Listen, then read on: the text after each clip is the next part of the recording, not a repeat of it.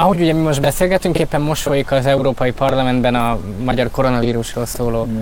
törvényen. Pont láttam a képeket, mielőtt idejöttem, hogy lehet, hogy online sokan vannak, de élőben körülbelül négy Európai Parlamenti képviselő mm volt jelen, és ugye volt ez a monodráma, hogy most megjelenik a Varga Judit, vagy nem, most végül nem tudott megjelenni, hogy te nem érzed -e azt, vagy igazából megfogalmazok én egy állítást, és akkor ezzel tudsz vitatkozni, ha nem értesz egyet, hogy nem érzed-e azt, hogy sokszor mi ellenzéki politikában olyan dolgokkal foglalkozunk, mint például ez, ami valójában nem fontos, és nincs valódi hatása a magyar emberekre, ahelyett, hogy mondjuk azzal foglalkoznánk, hogy milyen megélhetési problémák vannak az állami szektorban, mennyit keresnek a szociális szektorban, hogy ahelyett, hogy valódi ö, problémákkal foglalkoznénk, olyan problémákkal, amik értelemszerűen főleg egy ö, baloldali politikai nézetből a legsúlyosabb problémái az államnak és a kormányzatnak, az pedig az, hogy milyen megélhetést biztosít. Nézd, ö, szerintem mind a kettővel kell foglalkozni. Persze egy ilyen sablonos válasz lehet, hogy jaj, de megmondtam az okosat akkor. Ö, nekünk van egy online petíciónk is, nagyon komoly az emberek életét érintő javaslataink, követeléseink vannak. A javaslatok egy részét egyébként, ha nem is mondja ki a kormány, de úgy megfogadja, tehát több olyan lépése volt az elmúlt időben, amit korábban hetekkel hamarabb javasolt az MSZP vagy az ellenzék más pártja. Például azt is egyébként, hogy a szociális dolgozók is kapják meg ezt az egyszeri bérkiegészítést, uh-huh. ha már itt tartunk, ne csak az egészségügyi dolgozók. Azt is javasoltuk, azt jó, hogy megfogadták, de a szociális dolgozók is legalább annyira kitettek most ennek a járványhelyzetnek, és pofátlanul alacsony bérezésük van.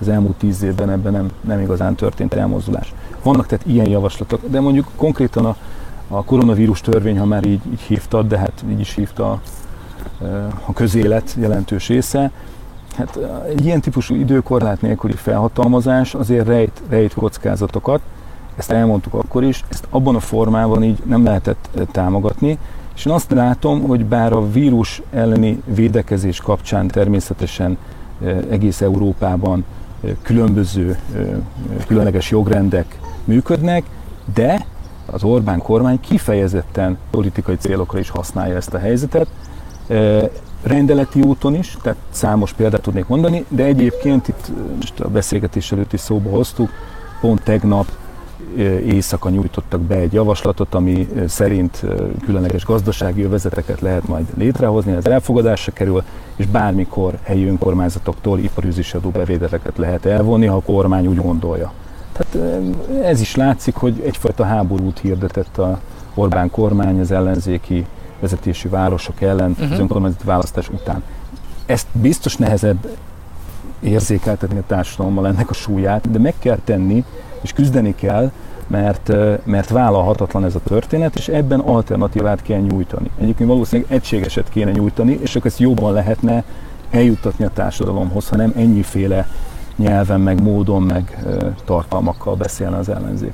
E, igen, nekem nem az volt, a, tehát nem abban van vitánk, hogy maga a koronavírus törvényt támogatni kellett volna itt, a, főleg szerintem ezt így el lehet árulni, vagy nem gondolom, hogy ez nagy kulisszatitok lenne, hogy főleg köztünk meg köztetek, tehát az LMP meg az MSZP között volt egy nagyon, hogy mondjam, intim, meg sokszor történő egyeztetés ebben a kérdésben, hanem az, hogy a, a hogy sokszor úgy tekintünk az Európai Unióra, mint valamire, ami majd A. megment minket, az Orbán kormánytól B.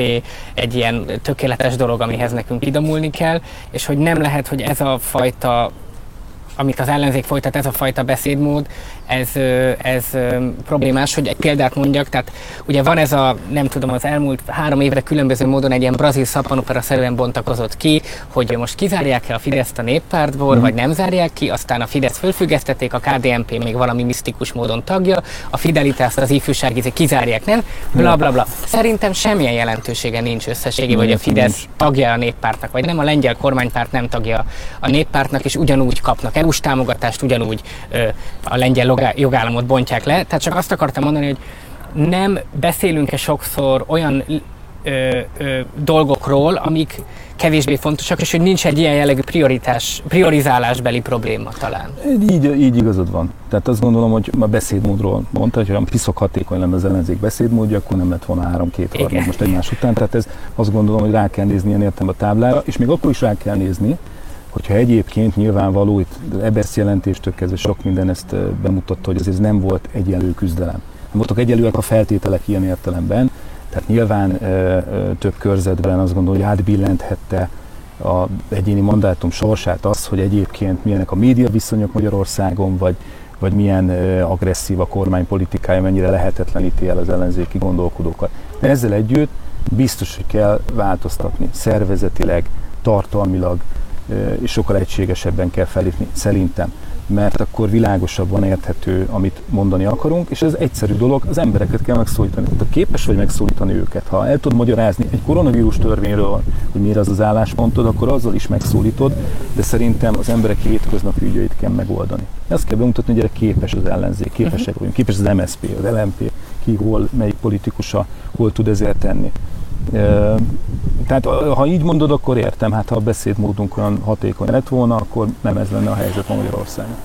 És mi a ugye véleményed arról, hogy nagyon sokat, vagy erről sokszor, sokszor beszélünk, ugye az én pártom, és most mondok egy önkritikus három mondatot, hogy mi egy időben, mondjuk 2013-tól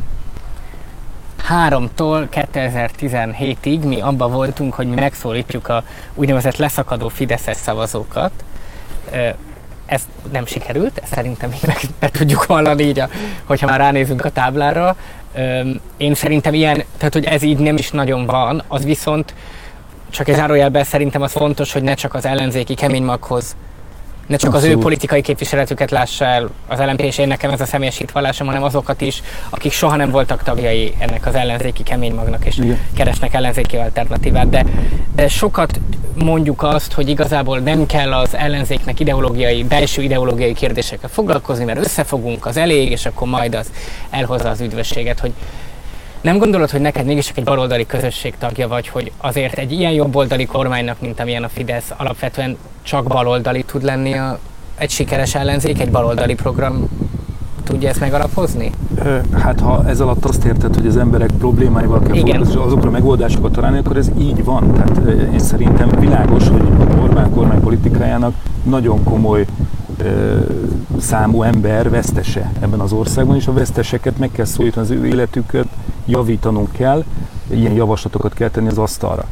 Hogy ideológiai fronton van ennek így megoldása, nem technikai a probléma, tehát nem az van, hogy csak össze kell fogni, és akkor megoldódik.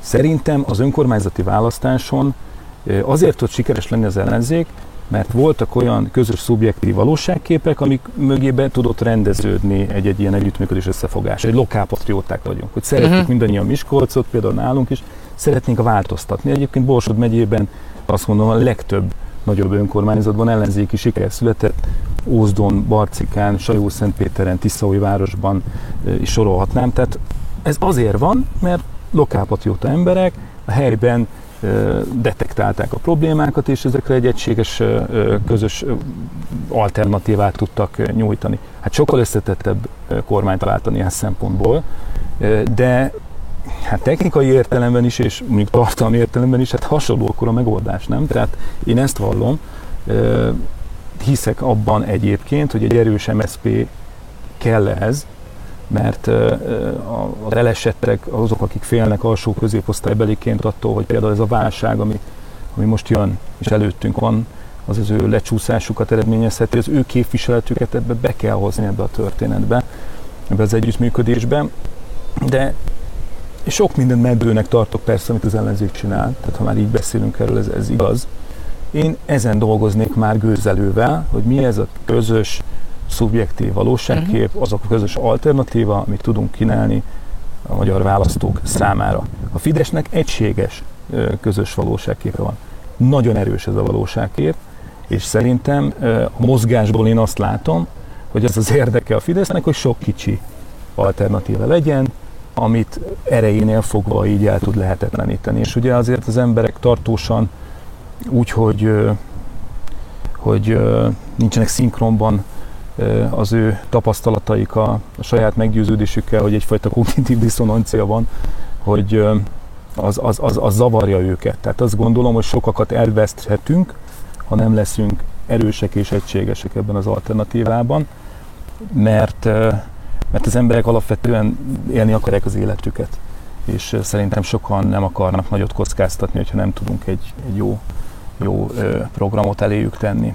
Úgyhogy nagy a felelősség, ezen kell dolgozni. Én tudom, hogy sokan dolgoznak rajta, csak jó lenne, ha, a társadalom is jobban látná ezt. Igen, mondjuk ez a közös szubjektív valóság, hogy én most én megpróbálok, vagy nem tudom, most én nagyon szocialista leszek mindjárt, hogy azért ebben vannak konkrétumok. Tehát szerintem például az, hogy, hogy ugye a 2002-es, amit te is mondtál, hogy uh-huh. sikeres volt Miskolcon, meg sikeres volt Igen. országosan is, az mégiscsak egy olyan kampány volt, ami alapvetően a megélhetés kérdését helyezte a középpontba. És a jóléti rendszerváltoztatás az egy máig is szerintem ható ígéret, ami arról szólt, hogy a rendszerváltoztatásnak, most, hogy ugye 30 éve alakult meg az első országgyűlés, ez egy ö, különösen időszerű dolog, hogy az első tehát a rendszerváltozás az, az azon ígérette, hogy a nyugati életszínvonal el fog jönni, vagy legalább közeledni fogunk hozzá, az nem valósult meg, és a jóléti rendszerváltás erre vonatkozott, és alapvetően nagyon is jó dolgok történtek, hiszen megduplázottak állami alkalmazottaknak a bérei, ami az, igazából az utolsó jelentős béremelés ez 2002-ben volt. Tehát egy, egy ilyen, ebből a szempontból a, a 2002-eshez hasonló kampány, ami, ami arról szól, hogy mi, mi a magyar emberek megélhetési problémája most is, ugye különösen ebben a koronavírus válságban ez egyre súlyosabb lesz, nem, nem lehetne egy ilyen a szubjektív valóságérzet alapja? Ez az alapja kell legyen. Hát abszolút. Hát van-e újraelosztási probléma ebben az országban? Hát hatalmasan szerintem.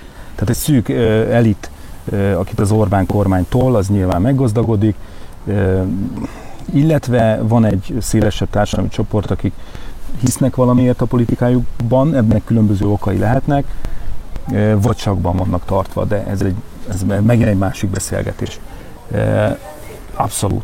Csak így lehet megszólítani, hogy mondjam, ezeket az embereket nagy tömegben, hogyha erről szól a történt egyfajta valódi jóléti rendszerváltásról a NER politikája után. Hát, hogy ha én úgy értettem először, hogy azért mondod ezt az ideológiait, hogy ilyen, ilyen elméleti kérdésekről kellene beszélnünk, hát nem, tehát gyakorlatiakról is, és egy kicsit azt gondolom, hogy nyitottnak lenni egymás iránt. Tehát a, uh-huh. megérteni, hogy egy mondjuk egy jobbikos választó, aki legalább annyira elégedetlen a kormány politikájával, mint te vagy én, vagy a mi választóink, ő miért gondolkodik úgy? Tehát, hogy a jobb-közép szavazókra is azért egy, egy nyitott politikát kéne csinálni, nemzeti sorskérdésekben nyitott politikát, szociálisan érzékeny politikát, de ugye az újabb történt, és az LMP-nek is fontos ügy, hogy és lehet, hogy ez a járvány egy kicsit elsodorja, de ez a 19-es volt az első év, amiben a bőrén érezhette minden magyar ember, hogy itt valami nem oké a klímával, valami nem oké az éghajlat, hogy az, ami történik, az, az olyan szinten kihat már a hétköznapjaikra, hogy ez, ez, ez, ez hatalmas probléma. Tehát egy, egyfajta zöld lába is kell ennek lennie. Tehát ilyen nemzeti sorskérdésekben patrióta, nyitott, szociálisan érzékeny, és egyébként zöld. Piros, fehér, zöld.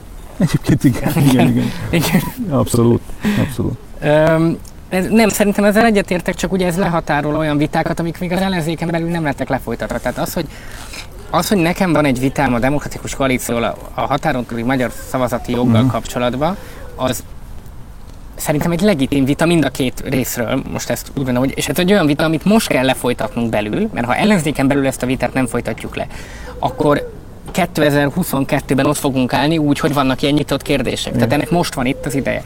Ugye ezt mégiscsak el kell mondani, ezt gyakran szoktam hangoztatni, mert szerintem kevés szó esik, hogy azért az MSZP akár mit csinált nemzetpolitikai ügyekben, mégiscsak Mesterházi Attila elment Erdélybe és bocsánatot kért, amikor még ugye MSZP elnök volt és szerintem ebben van egy őszinte változás. Én szerintem a nemzet, amit te mondtál, nemzeti sorskérdések, nemzetpolitikai kérdés, tehát most is például az, hogy vannak még olyan szereplők, akik a ö, Székely Nemzeti Tanács aláírásgyűjtést is, is támadták, meg azzal is, kritika, azzal is lehet kritikát megfogalmazni, nem ez a bajom.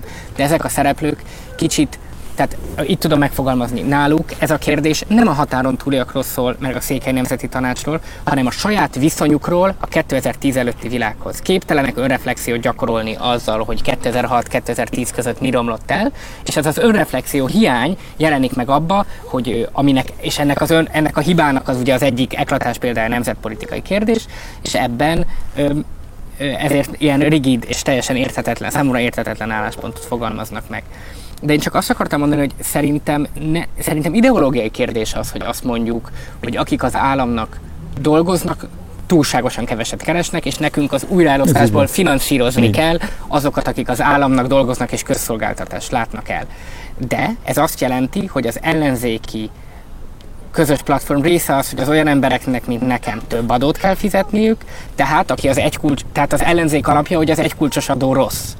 Magyarul persze lehet attól valaki kritikus az Orbán kormányjal, hogy még egy kulcsos adópárti, csak a mi ellenzéki szubjektív valóságunk azon alapszik, hogy az egy kulcsos adó rossz. Hát rossz, igen. Igen. nincs igazadom. Az, az már egy érdekes vita lenne, hogy ennek kapcsán, hogyha eszi javaslatok vannak, akkor egyébként a középosztályt milyen módon érinti egy közös ellenzéki javaslat. Uh-huh. Nyilván arra tennék javaslatot, hogy a középosztályt lehető legkevésbé érintse, vagy egyáltalán érintse. Hogy az alsó középosztálybeliek is jól járjanak egy új SZIA javaslattal, ne csak a legszegényebbek.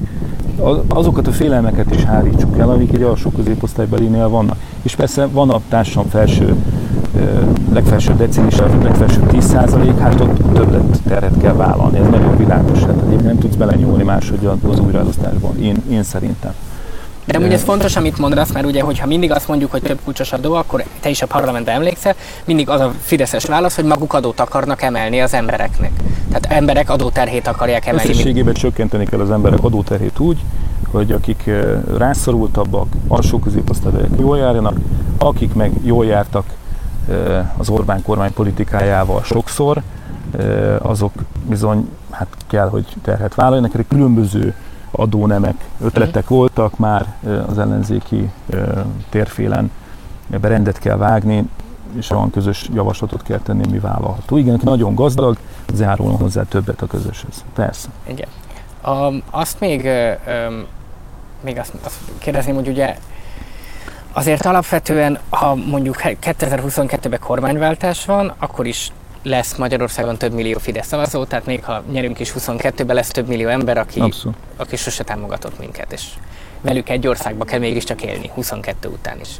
Hogy nem gondolod, hogy az is egyfajta és ha már most tényleg többet nem beszélek a 2002-es kampányról, egy ilyen megyesi nosztalgia lesz lassan az egész.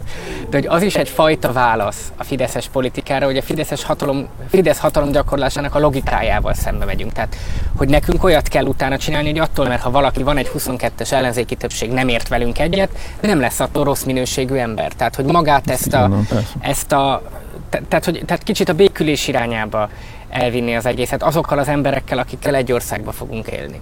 Egyetértek. Röviden egyetértek, persze ez két fél kell. Én mindig azt mondom, hogy a éppen hatalmon levőnek van lehetősége több gesztust tenni. Így van. Most én ezeket a gesztusokat a kormánytól várnám.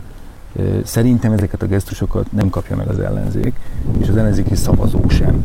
Sőt, tehát én az elmúlt fél évet, az önkormányzati választások után eltett fél évet teljesen ezzel ellentétes folyamatként értékelem. Minket az fog minősíteni a kormányváltás után, hogy ezzel együtt mi hogy állunk ehhez a kérdéshez véget kellene vetni, mert hát, a népvándorlás korában ilyen szituációknál nyilván egyik csoport balra, másik jobbra. Most ez nem, nem akarom elviccelni és nagyon komoly, amit mondtál, de, de itt vagyunk ebben az országban, együtt kell élnünk, egymás iránt is van felelősségünk, szerintem a határon túli e, magyarokért is van felelősségünk, e, és, és e, ezzel együtt kell élnünk, hogy mi, mi együtt kell építsük ezt az országot. Minél hamarabb megbarátkozunk ezzel a gondolattal, és minél hamarabb elfogadjuk egymást, annál hamarabb érünk el eredményeket. Rövid távon, hatalomtechnikai okokból lehet, hogy a Fidesz érdekei ezzel ellentétesek. Mert amíg árok van, és amíg az ároknak a ő felükön több ember van, addig, addig ez fenntartható ez a politika, amit ők ner hívnak. Én meg azt gondolom, hogy egy országban élünk, ahogy te. Jó, így még, a, még ilyen utolsó előtti téma, hogy a, Sokat mondják, meg ugye elmondtad az elején, hogy te egy, te egy kelet-magyarországi politikus vagy, hogy sokat mondják, hogy nagyon Budapest-centrikus a politika, és nagyon, nagyon vízfej az ország, túl sok forrást kap, és nem akarok egy ilyen Budapest ellenes, főleg tőlem ez kifejezetten hiteltelen lenne elmenni egy ilyenbe. Csak hogy mennyire gondolod, hogy akkor így fogalmaznám meg, tehát a, amikor elvették az iskolai és egyéb jog, iskolai igazgató kinevezés és egyéb jogköröket ugye a városoktól, uh-huh. és centralizálták, az értelemszerűen egy, egy nagyon súlyos ö, probléma volt, amit felszólaltunk mindannyian, ami teljesen rendben van, hiszen nem tudják Budapesten, hogy ki legyen a Földesnek az igazgatója. A, nem gondolod, hogy van egy hasonló logika is, amikor az ellenzék egy része azt mondja, hogy az Európai Unióban jogköröket egyre inkább egységesíteni kell, és egyre több központi jogkör kell, úgy ugyanez van. Hogy azért nem lehet minden jogkört központosítani, mert ugyanúgy Magyarországon is vannak kérdések, amikkel mi élünk együtt, tehát nekünk kell tudni eldönteni? Hát na, van egy ilyen, egy ilyen elméleti, meg egy nagyon gyakorlati irány is, amit most el tudok indítani. Az egyik mondjuk elméleti, nyilván gyönyörű város a főváros, és a, a, a méretéből adódik, hogy ugye minden ötödik magyar ember, ilyen magyar, Magyarország minden ötödik állampolgára itt él gyakorlatilag. Ez egy helyzet. Ez a gazdaságban egy helyzet, magában a ország irányításában egy helyzet, nyilván ebből fakadólag azért GDP egy jelentős része itt áll elő. Én nem tudom, hogy hogy, hogy történhetett ez évszázadokkal ezelőtt ez a döntés, hát nyilván ez egy inkább organikus folyamat volt, hogy, hogy ez az ország úgy döntött, hogy akkor inkább itt van a központja. Meg létrejött Nagy Budapest abban a formában, ahogy. A modern világ azonban más. Egy csomó mindent lehet online csinálni, egyébként decentralizálni. Én azt gondolom, hogy ez nem eretnek dolog, hogy még az a folyamat korábban egységesült, fizikailag egy területre került az ország irányítása, hogy bizonyos dolgok vidékre, vidéki megyeszékhelyekre kerüljenek, stb. Tehát akár back-office tevékenységek sorolhatnám. Tehát ezt a vízfejet nem használnám, mert ez, ez nyilván lehet, hogy van egy ilyen kép is, amit, a, a, akik így gondolkodnak Budapestről, nyilván az országnak egyébként a, a fővárosa egy gyönyörű város, de lehet újra gondolni bizonyos dolgokat a vidék és Budapest között feladat megosztásban. Ez egy elméleti kérdés, de most nem erről beszélünk, mert egy gyakorlati dolgokról. Gyakorlatilag ugyanúgy támadják a fővárosi kerületi önkormányzatokat, Karácsony Gergelyt egyfolytában támadja uh-huh. a mhm. kormány, és teljesen mindegy, hogy, hogy ez most Budapest vidék, hasonló problémák vannak, és ebben nyilván össze kell fognunk, én így gondolom hogy a járványnak és egyéb dolgoknak van olyan dinamikája, hogy az ilyen hibrid, kiépülőben levő hibrid rendszerek, mint itt eh, a Fidesz rendszer, ez, ez erősödik-e, mert az emberek mondjuk a biztonságuk érdekében hajlandóak több szabadságról lemondani, ez, ez lehet, hogy egy folyamat, én ezt nagyon sajnálnám, hogyha ez eh, sikert élne el. Szerintem a biztonság meg a szabadság egyensúlyát kell megteremteni. Ez, ezt gondolom. És nem, már így is úgy érzem, hogy túl sok hatalom van a kormány kezében az országban, és a hatalom megosztás alapvető elvei egy csomó esetben nem érvényesülnek. Még a, még a végén egy, hogy ugye mesélted, hogy egyetemista korodba csatlakoztál az MSZP-hez, hogy te mit, mit mondanál, szerintem ezzel érdekes lezárni, vagy mit, ha most egy olyan ember ülne itt veled, aki, aki mondjuk nem tudom, 20 egy éves, tehát tőlem sokkal fiatalabb, és a Fideszre akar szavazni, hogy mit mondanál neki, hogy ezt miért ne tegye, vagy szerinted hogy lehetne őt a leginkább meggyőzni? Remélhetőleg nézi Fideszes majd ezt a videót, és akkor... Nézd, nagyon sok minden függ, nem csak az életkorától, az élet helyzetétől uh-huh. is, mert elképzelhető, hogy mondjuk uh, helyzeténél fogva kezdeni. Mondjuk azt, hogy Miskolci Egyetem jogi kar, tehát ahol... Ja. Meg mondjuk pláne, hogyha egyébként nehéz, nehezebb körülmények közül jött, hát akkor természetesen azzal érvelnék, hogy számára egy sokkal kedvezőbb újraelosztás is lehetne ebben az országban, amiben az ő tanulmányait könnyebben folytathatná, a családja jobb egzisztenciában lehetne, és egyébként a megszerzett tudásával szabadabban tudna érvényesülni Magyarországon. Egy ilyen alternatíváról kellene neki beszélni, és ilyen alternatívával kellene meggyőzni szerintem egy ilyen fiatalembert. Hát ezen kell dolgozni. Ezen kell dolgozni. Egyébként én azt látom, csendben mondom, hogy a, a 20 évesek egy jelentős része azért az ellenzéki politika felé kezd fordulni. Lehet, hogy ez meglep, de egyébként Miskolcon is azért több 20 éves fiatal is belépett az MSZP-be az elmúlt években. Önkormányzati képviselőnk is van, aki egyébként 20 éves, tehát igaz, azt hiszem, hogy de azért 30, 30, a legutóbbi mérés, azt hiszem medián mérés volt, 32%-on áll a 18-25-ös korosztályban a Fidesz, tehát bár kevesebb, mint máshol, igen. azért sok, még így is. É, igen, hát társadalom minden rétegében van, erős a Fidesz, ez vitathatatlan. Így van. Nagyon köszönöm, szerintem jót beszélgettünk, és sok sikert. Köszönöm szépen neked is.